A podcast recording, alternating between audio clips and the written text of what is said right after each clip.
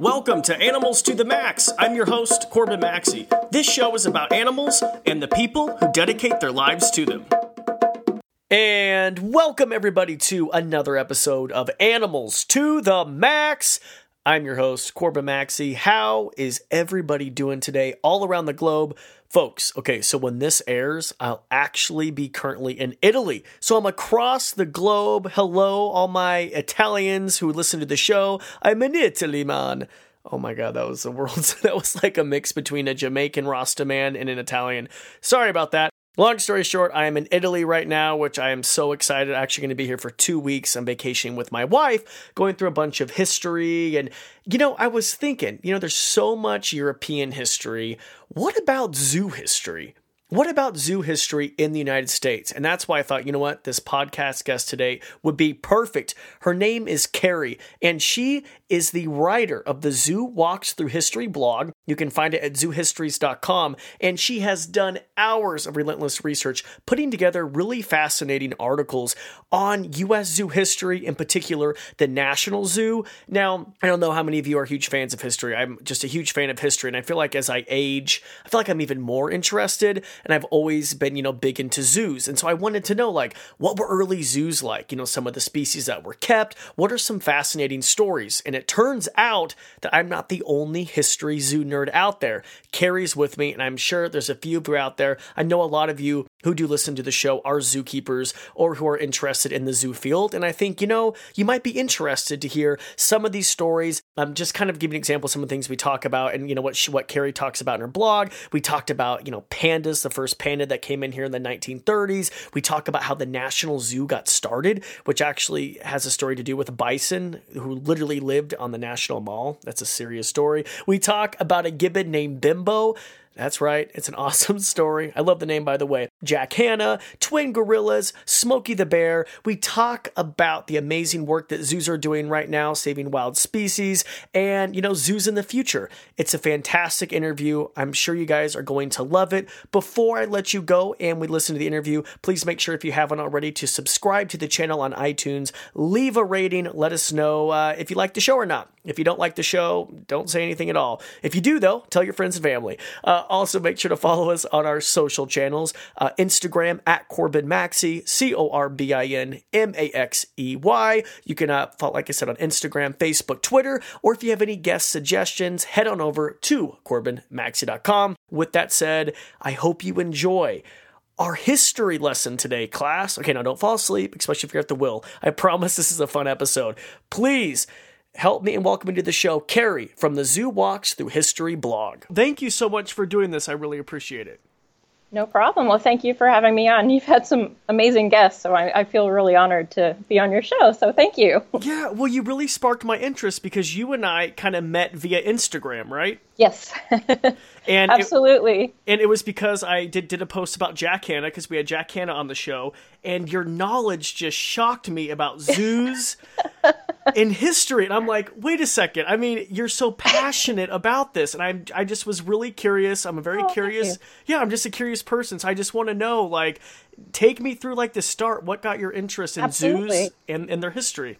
Well, I'm very curious too, so that's what got me interested. Um, yeah, I have a master's degree in history, and um, I've just kind of wanted to uh, combine that passion for history with my passion for zoos.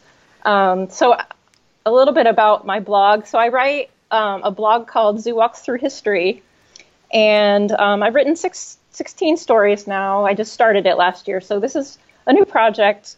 Um, and so, I when I moved to the DC area, which is where I'm located now, um, it's kind of funny. There was a one-year-old panda here, so that was kind of like the most exciting thing about moving here was, ooh, you know, I get to see her all the time, and yeah, and so I just started going to the zoo a lot, and then through the zoo, I met like a lot of people and really great friends, and got to know all the other animals, and you know, spending time there, I'm like, I have to, I have to read about this place, like. I know there's a rich history there, but I don't know it. And uh-huh. so I wanted to find out more. And so I, I started looking for literature, and I'm like, there's not a whole lot out here on this.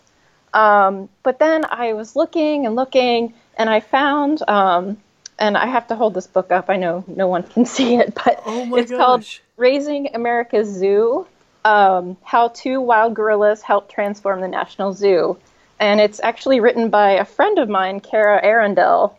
Um, she wrote it a couple of years ago, and it, it's just a fascinating book. Um, she used the story of these two wild gorillas that actually her um, father-in-law uh, went to the um, Africa and brought back for the zoo back in 1955. Wow. Yeah. So can you imagine this guy like boarding a plane in 1955 with two gorillas? Oh my god. You know, it's crazy. it's crazy and it blows my mind because if you think about it carrie that wasn't that long ago you know Yeah, what I, like yeah. 1955 yeah. Can Yeah, and, and think of like all the protections that have been put in place since then. So I mean, of course, you can't just go to Africa and you know grab gorillas and put them on a plane. yeah But- well, yeah Yeah.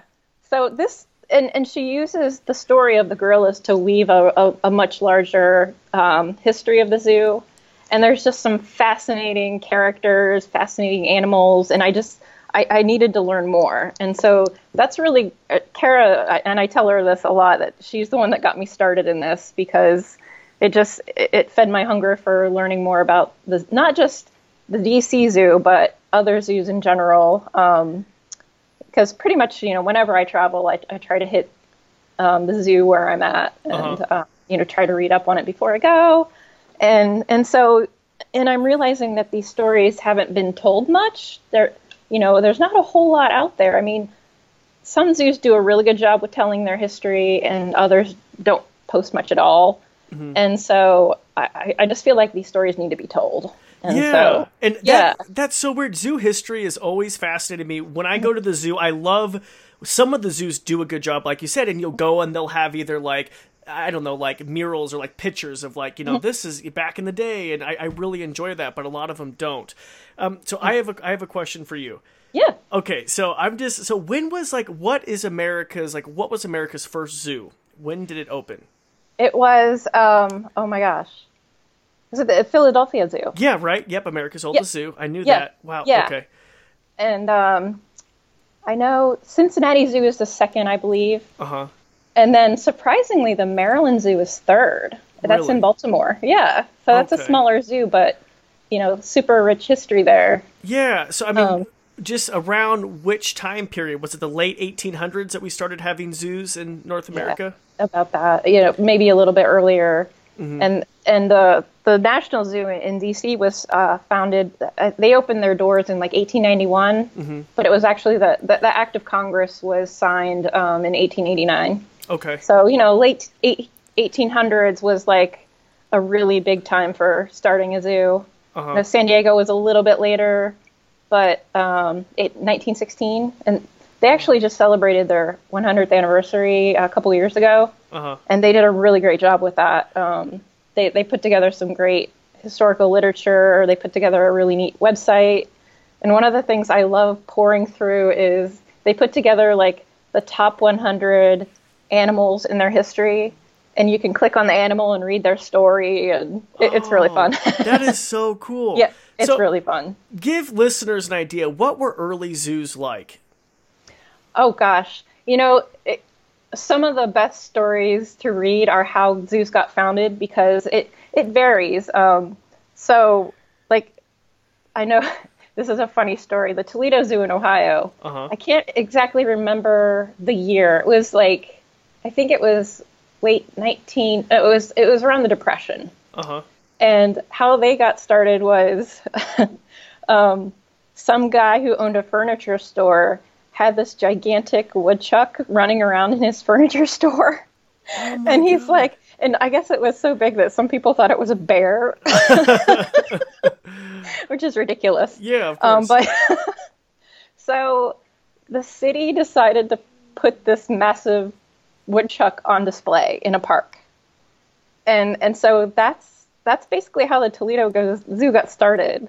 wow. Um, and then they just started getting donations of animals from residents and building up their collection. uh-huh. Um, oh my gosh! so that's a really funny story. Now the the National Zoo is a really fantastic story because the the person who who actually started the zoo was the chief taxidermist at the Smithsonian, the National Museum. Okay. And so when he went on his collecting trips to the U.S. West, um, he wanted to collect bison. He wanted to put together a, a taxidermy display of bison.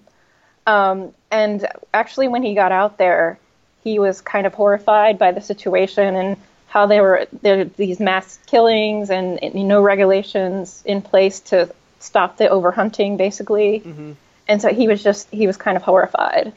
And so what he did was he still put together his display of dead bison, Oh. but he also convinced the Smithsonian to start up a, a Department of Living Animals. It was called back in the day. Oh, God bless Um, him. and yeah, and his argument was, um, you know, we, we want to show these live animals too, to so people can appreciate them and and start, you know, thinking about how we can conserve them and, and make sure they're around forever.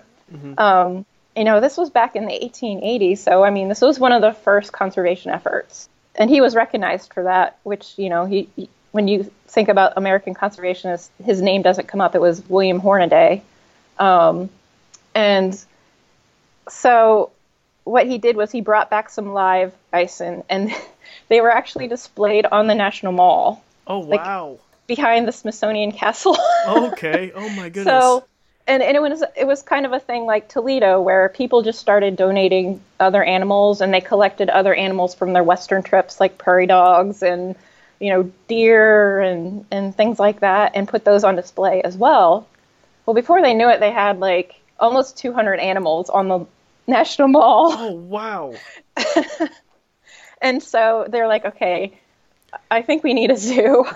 Yeah. And so they started lobbying Congress for the money, and then you know eventually um, they got land donated for the purpose of the zoo. In it's actually a beautiful area of DC called Rock Creek Park, um, and, and it's still in that same location today. But um, so that's how the National Zoo got started. Was you know bison on the National Mall turned into an actual zoo. Oh, my gosh. Yeah. and you're gonna kill me. I've never been to the National Zoo. I've been to DC once, and, and I had a 13 hour layover, and it was either go to the oh. zoo or go and see some some historical Absolutely. stuff. And I thought, oh, I should probably do the historical stuff. I do, Exactly. I do want to definitely check it out. Tell me when did when did they start? I mean, were they the first zoo to ever get pandas? Because pandas are, have always fascinated people, and only a few zoos have ever been able to Yeah. do it. I think right now we currently have four places. Um, actually, I think three now because San Diego just Oh, lost their pandas. Yeah. Oh, Yeah, so it's um, DC, Atlanta, and Memphis that have pandas in the U.S., and then Calgary in the in Canada. okay. Um, yeah, so yeah, we're like one of the only places to see pandas, but we weren't the first. Um, our pandas, our panda program started in 1972 with Nixon. Um, the, the actually the first panda was at the Brookfield Zoo in Chicago Really? back in the 1930s. oh my! Yeah. In the 30s. Yeah. wow. and and not many uh, panda fans know this story, but I don't. you know, general public don't. It- It's it's not a hugely told tale, and there's a there's a fascinating book about it. It's called The Lady and the Panda, about a woman. She was like a New York socialite who went over to China with the intent of bringing back a panda. and she was successful. Um, no one thought she could do it, but she did. She had some help, you know, some people who were kind of in the know about the area where the pandas lived. But she brought back one panda, and then I think like a year or two later, she brought back another one. Wait, wait. So it like so Yeah. so she was a socialite. So I'm imagining Yeah. like Kim Kardashian in my mind. Oh, absolutely. Yeah, Go- that's go- kind of what it was like. going I mean, to she China. was like a partier, like heavy drinker. You know, How big? You don't expect someone in, like Yeah. that, like you know, roughing it in the mountains of China. You know, Yeah, that's not course. easy terrain. yep, yep. Of course, of course. so. It- Um, yeah, and I haven't written a story about this, but I, I, I would really like to because um, the, the, the tale is fascinating, and and the book, The Lady and the Panda, I, I recommend it. Um, Well, it's, it's about that. Yeah. Carrie, Carrie, we have to go back. So does she bring it to? I'm just so okay. I had no idea. So Yeah. so she so this was in the 1930s, correct? Mm-hmm. And then she Yeah, and- and then she brought it to Chicago to Brookfield. she was she was kind of shopping it to see like you know who could give her the best deal for the panda Okay. um, and Brook, brookfield zoo won out um, it, it's been a while since i've read that book so like the details are a little shady but Yeah, um, No worries. but yeah and um, I, the, the panda didn't have any offspring or anything um, and i think it only lived a couple of years but but its name was Su Lin. Um, yeah, so Wow. that was the first panda in America. It was way before 1972.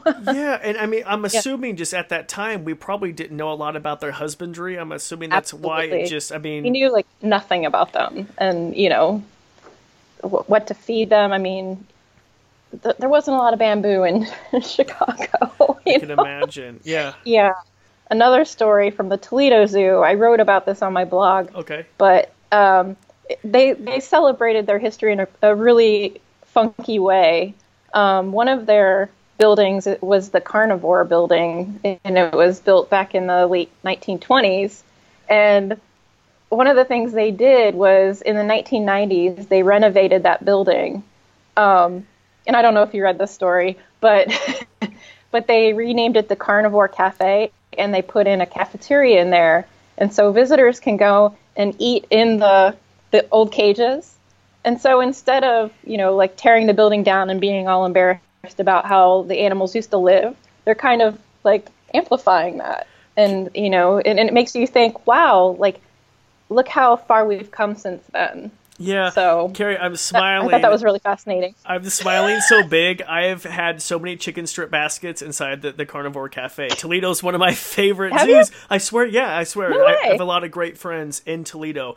And Okay.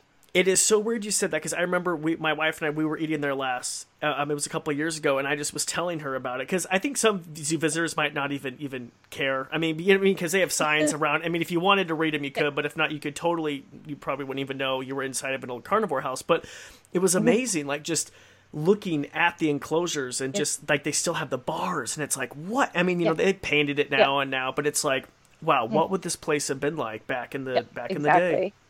Yeah, and actually, my boyfriend grew up around there, and so he has pictures of, you know, what the building looked like, and you know, we had, I think the cages on the outside they had um, monkeys, Mm-hmm. so he he had some pictures of monkeys on the outside, but um, but yeah, it's crazy. Like, Wow. um, I thought that was a really I. I've, I've not seen that. I'm sure other zoos have done something like that before, Uh-huh, but I uh-huh. thought that was a really unique way to, to renovate one of your, you know, animal buildings. And Mm-hmm. uh, yeah, Yeah, have you have you been to the the Lincoln Park the Lincoln Park Zoo in Chicago? I have. Yes. Yeah, I just briefly, but um, yeah, on one of my work trips, I was able to stop there for a few hours. But they still have like the big cat house, but they've renovated it. Mm-hmm. I mean, last time I was there, where you know that it's you know now the cats have yards attached to it and stuff like that. Mm-hmm. So it's really interesting. yeah, so Yeah. yeah, so even the buildings have stories. You know, like I love the animal stories, but you know, there's a lot of stories around the whole sort of zoo as a an entity. So You know what fascinated me? Which animal fascinated me that we housed? And I don't know if you've. I'm sure you know about this, but the Amazon river dolphin at the Pittsburgh Zoo. oh, very That's cool. That's always fast. The, the yeah, the, Yeah. The, the river dolphin always fascinated me. They had one for years. always. Have you heard about that story? I have not, Oh, you have. To, oh, that should be and your I have next friends in post. Pittsburgh, so I should know this. Yes, you should. Yes, and I have friends at the Pittsburgh Zoo too. And yeah, but they they had one for many many years, and uh, you know successfully, and so that that's always fascinated me. Tell me, so you so you're writing these blogs, and by the way, you do so much research. Tell me about some of your favorite stories. Oh gosh. Well, um, I have to tell one of the stories I wrote was like so incredible, it's almost unbelievable. It's Uh-huh. probably my favorite uh, about an animal that I've written, and it was about a, a gibbon named Bimbo, and so a family, they were called the Wells family. They went over and did a mission in northern Thailand back in the late 1940s.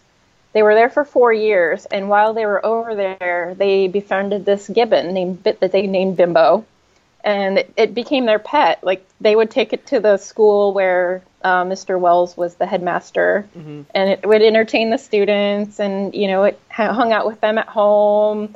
It, they ate breakfast together, um, and it, it was funny. Like the the the gibbon's favorite food was like waffles and syrup, and um, pineapple and fine English chocolates. Oh, nice. Yeah. nice. So it had a, it had some good taste. So, but you know, over their four years, it was their pet, and then when it was time for them to come back to the United States, they they entrusted a friend to take Bimbo in, and you know, they said, well, if you can't keep her, please give her to someone who can give her a good home.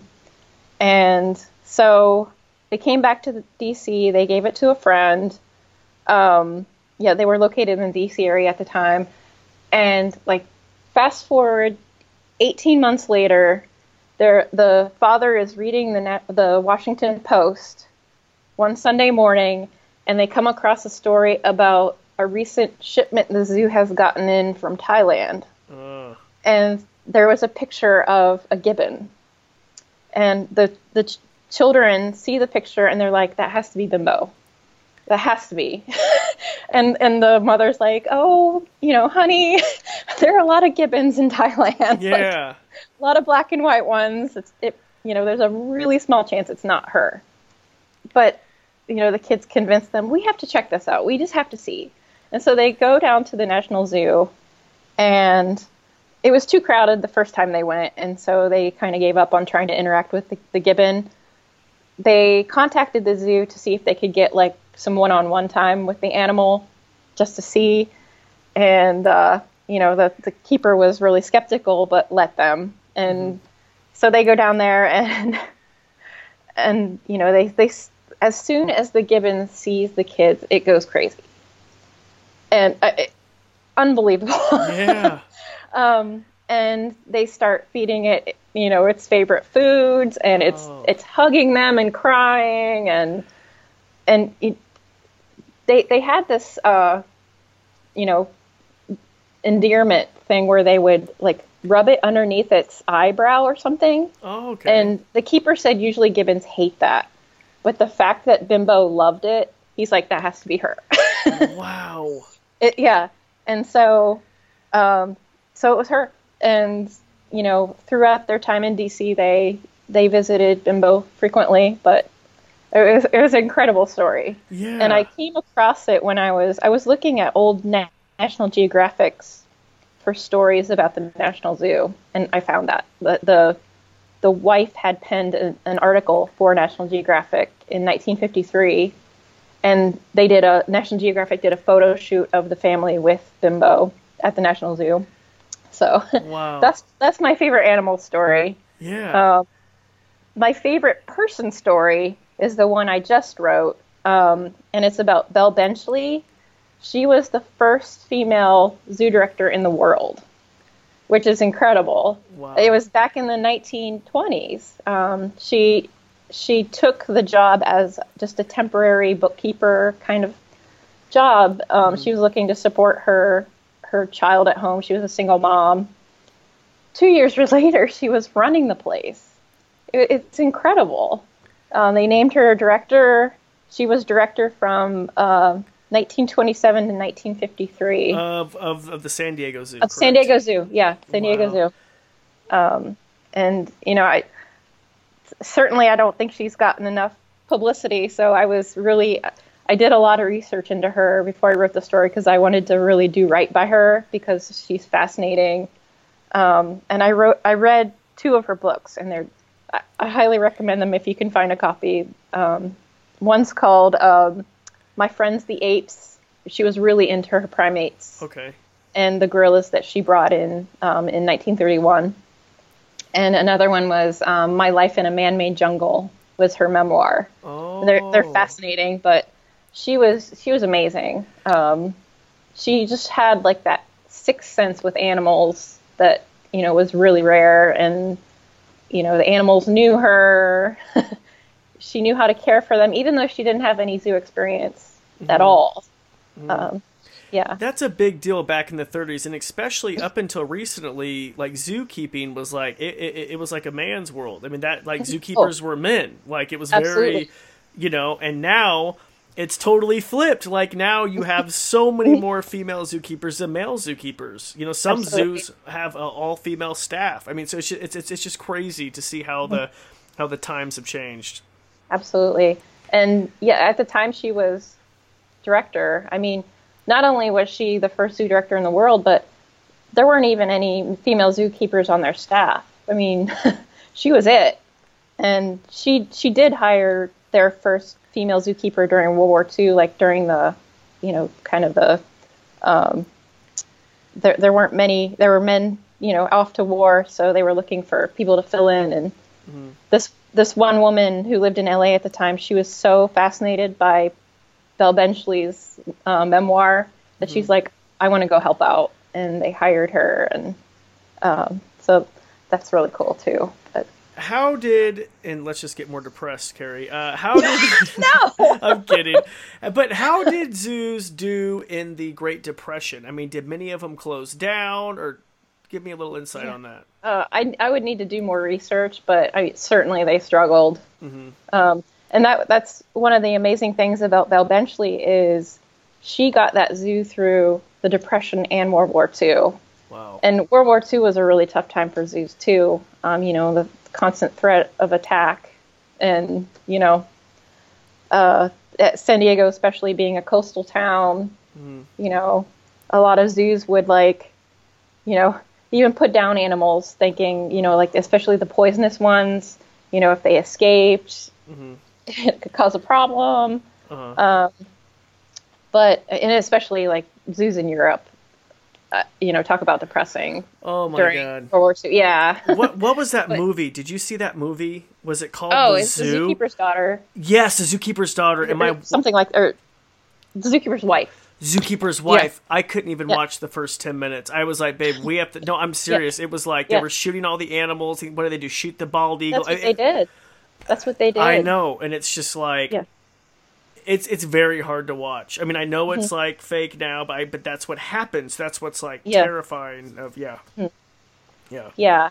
But you know, a lot of the the smaller zoos actually benefited from some of the you know the larger zoos that may have been in more of a a blast zone. Mm-hmm. They would ship their animals up to like you know the countryside zoos mm. so that they were, you know, more, you know, they're potentially safer there. So a lot of the smaller zoos may have benefited, um, but certainly, you know, financially, the zoos, you know, no one had money to go to the zoo.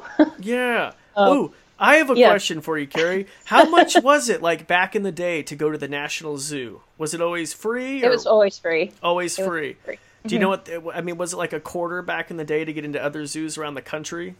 I know um, San Diego Zoo. All children were free. Okay. It was ten cents. Wow. Ten cents to get in. Um, yeah, but but then you know it became a quarter, like you know, but yeah, always around that price range. yeah, and now it costs you an arm and a leg.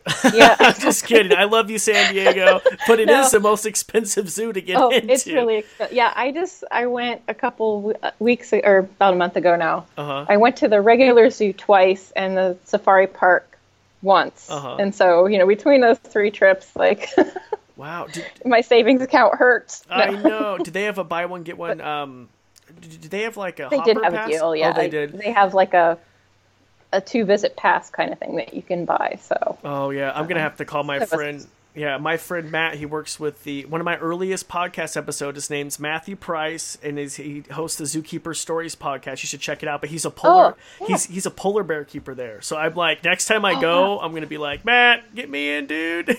Absolutely, absolutely. Oh yeah, and and some of the the more fascinating books I've read too are stories by former zookeepers. Oh yeah. They they're like a fount of knowledge when it comes to great stories and Okay. Oh, you just did you my know, perfect yeah. segue. Look who I have on my shelf. oh yes, It's the man himself. It's Jack. He's back. So let's talk about Jack. oh my gosh, Jack. Right, let's talk about Jack. Where to start? I'm shocked. I mean, and I just and just reading this book, you know, to prepare for for the interview, you know, because I Yep. I I um, interviewed him. I was shocked at some of the stuff that just went on back in the day. It's like what you could never and get away with crazy. this. Yes, I mean crazy in like a great way, right, Carrie? We can't. Oh, absolutely. Yeah, yeah. Well, your interview with him, I mean, he told a lot of those stories. And Uh-huh. it- I mean, it's just one after the other, just like he just has you laughing, like, oh my God, I can't believe he did that. Or, His PR team was But- right next to him, and like you could tell he would like look over and be like, "Is that okay to say?"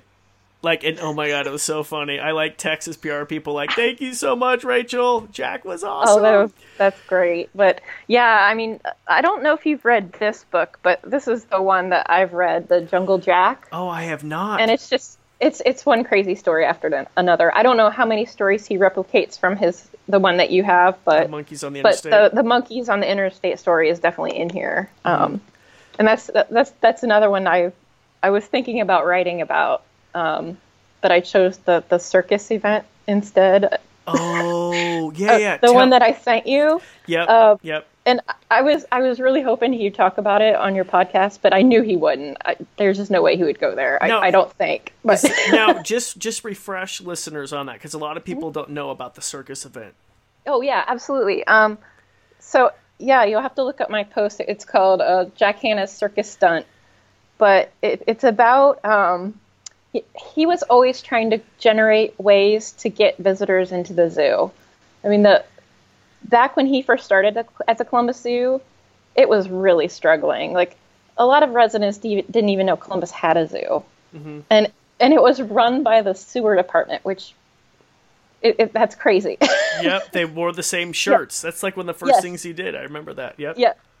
But um, so he was always looking to generate revenue, generate interest, visitors, uh, enthusiasm. And back in 1982, he was reading that, um, and I don't know if you've heard of the Flying Wallendas. They were like a, a big tightrope walking act Okay. back in the day. Uh huh. Uh huh.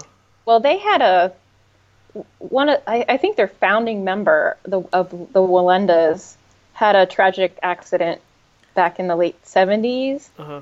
and so Jack Hanna had had learned, like you know, by 1982, that they were looking to kind of resurrect their act, and so Hanna got in touch with Rick Wallenda, one of the tightrope walkers, and asked him if he would be interested in holding an event at the zoo. Do you know where I'm going with this? Of course, there's a picture of it in this book. yes. It's a PR nightmare. I'm shocked this stuff is still out there. yeah. So he wanted initially to hold the event over the gorilla yard, and the gorilla keepers were like, "Oh heck no, You're- you're not going near my animals," you know. um, so they decided on the tiger enclosure, and Wallenda ended up tightroping, you know, 80 feet, 40 feet high over the tiger enclosure. They gave the tiger a bone so it wouldn't, you know, had something to focus on. But I mean, 15,000 people showed up. It's wow. it's crazy. I mean, and he was so excited that he got that many people to come to the zoo. Um, and, and of course, nothing happened. No animals or people were were hurt or anything. Um, but the AZA was not very happy with him No, no, no, no. after the event. Yeah, they're like, you know, this this violates our ethics code. You know, you put your the animals in danger. You know, don't do that again. And you know, he still says, you know, I I love that I got that many people to come to the zoo, but I would never do anything like that again. Wow. Uh, he yeah. he did a lot of great PR stuff for that zoo. I mean, that wasn't one of them. It got a lot of people excited, but Yeah. he did a bunch of stuff. I mean, he really was a pioneer like that. You know. Absolutely. And you know, like he said on your podcast, he he got the PR he really wanted when um, the the twin gorillas were born in 1983, and they were the first twin gorillas born in in North America, um, and so that generated a lot of buzz. He got that was his first appearance on Good Morning America was with the gorillas, um, which came to the zoo to hold the the episode. But um, but yeah, and and one of the twins is actually he didn't mention this, but one of the twins is actually still at the Columbus Zoo and has his Still his own. alive? Oh yeah, well this was back in I, 1983. I guess you're right. Yeah, Uh, yeah. Yeah. okay, I'm thinking back So in the 50s. Mac thinking back, yeah. is still there, and he yeah he's awesome. So if you ever take him up on the tour of the zoo, which I hope you do, oh, I'm going to. go see Mac, and his his troop is awesome. But uh, and the other twin, Mosuba, is at the North Carolina Zoo.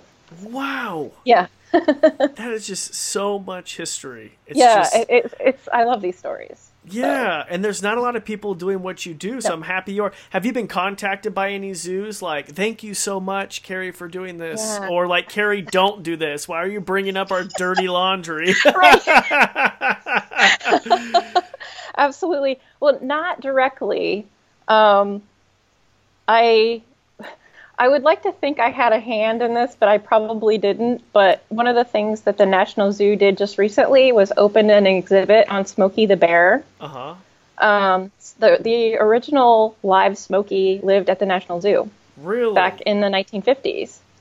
Um, yeah, and so they just put together an exhibit of the history of Smokey at the zoo, and you know how he was instrumental in the whole you know preventing wildfires campaign. and Smokey was a real bear.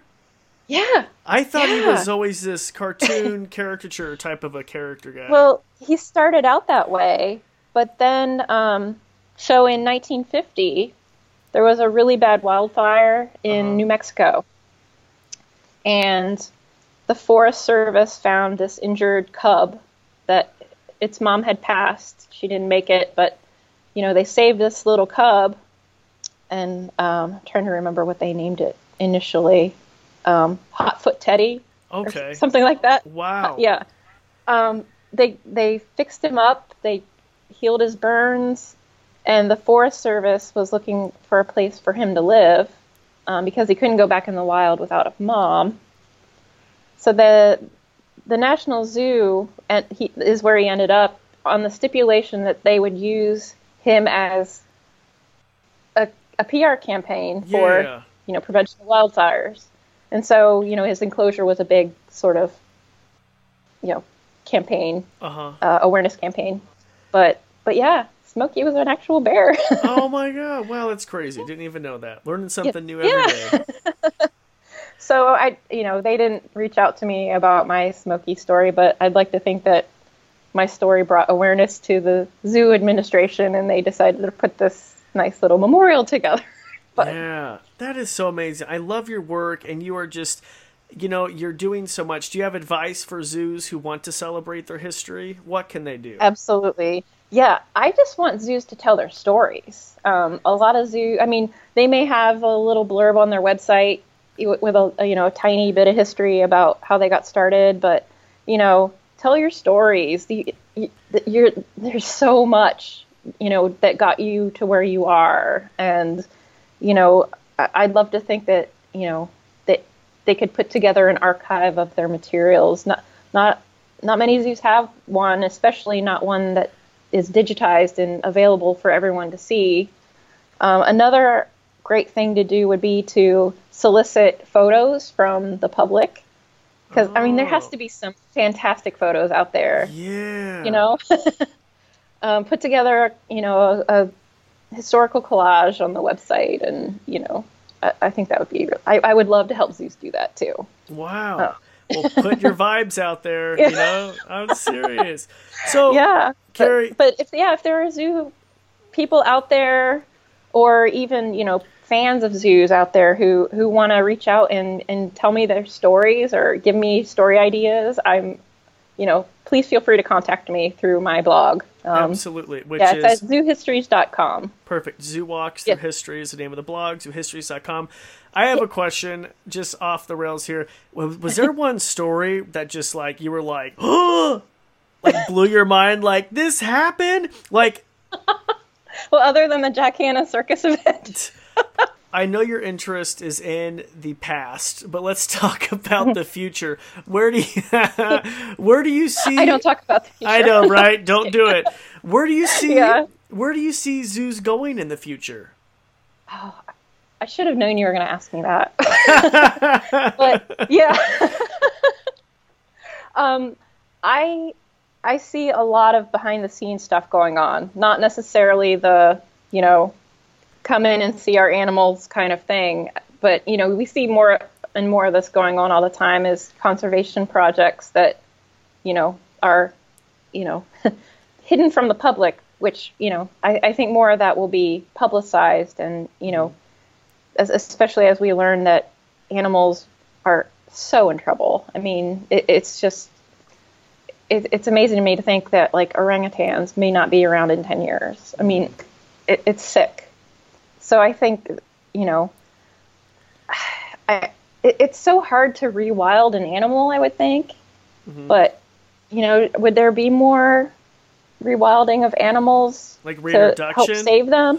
Yeah, reintroduction. I, I think it's so tricky, and with the orangutans, just in uh, just in general, their habitat it, they pretty much don't have any. It's like shrinking, and then you have the issue with the Exactly. palm And, oil, you know- and it's just like zoos might be the last place, which is so sad to think. Um, Exactly, and you know they only have so much space too. Mm-hmm. Um, so, but definitely conservation efforts, you know, beefing those up and um, you know finding creative ways to get the public involved in that. Mm-hmm. Um, you know, Absolutely, a lot of zoos are doing a, a good job, um, but yeah, millions. so I, over, I see a lot of it. Yeah, over a quarter of a billion dollars in conservation from just AZA facilities. So they're That's- doing that's a great. lot of stuff. So they're doing a lot of stuff. Well, Carrie, thank you so much for coming on the show. I really appreciate it. Oh, this was really fun. Thank you very much. Yes. I, I love talking about these stories, and I encourage everyone to go check up check out my stories. And you know, I I welcome any feedback, um, story suggestions. Yeah. That's awesome. awesome. So thank you. Thank you. Thanks for listening to the Animals to the Max podcast. If you enjoyed this episode, please share it with friends and family. Also, if you haven't already, hit the subscribe button. It really helps me out. As always, if you have any guest suggestions, if you want to email me personally, head on over to CorbinMaxey.com. And if you haven't already, check out our social channels. You can follow me at Corbin Maxey on Instagram, Facebook, and Twitter. We'll talk to you next time.